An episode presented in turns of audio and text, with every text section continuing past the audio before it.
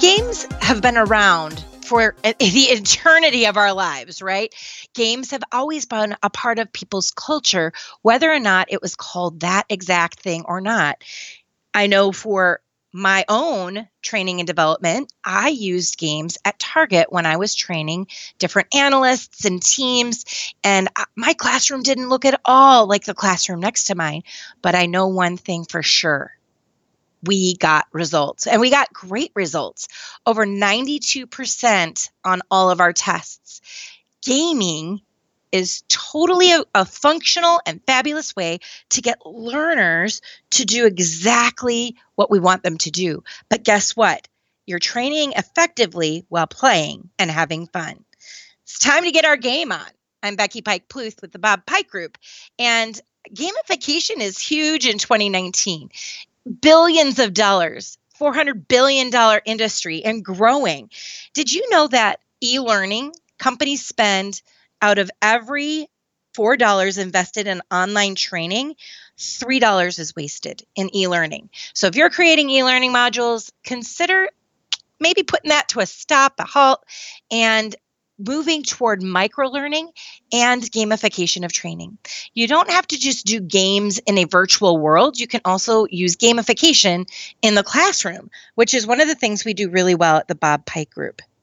So, what are four key things to consider with gamification that you could sell to your boss I would say number one, first of all, it stimulates the mind.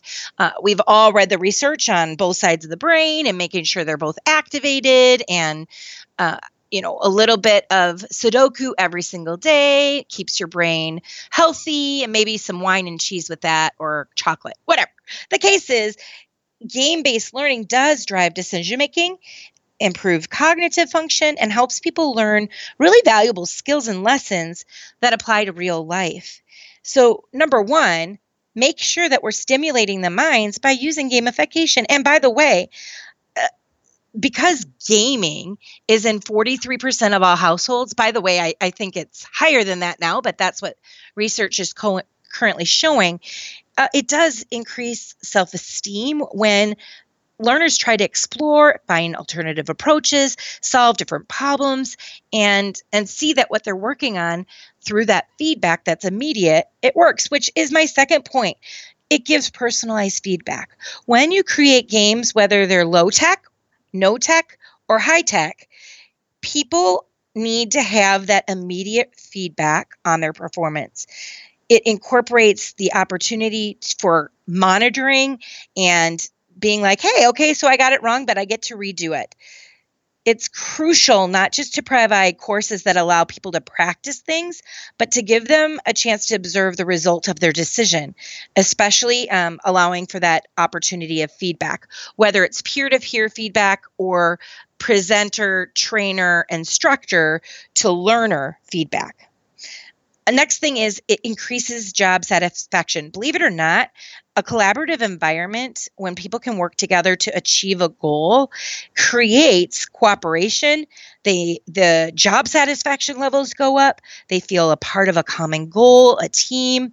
In this way students develop an awareness of belonging to that group that learning um, cohort that they're a part of and that cohesion um, encourages them to increase their performance and to really help motivate not only them but to encourage one another in that Final thing about game based learning is that it guarantees your participant centered engagement and your participant centered learning.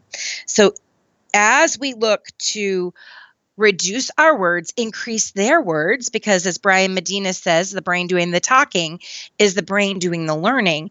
It's giving those students an opportunity, those trainees, to, to talk out loud, to discuss, to critically think for themselves.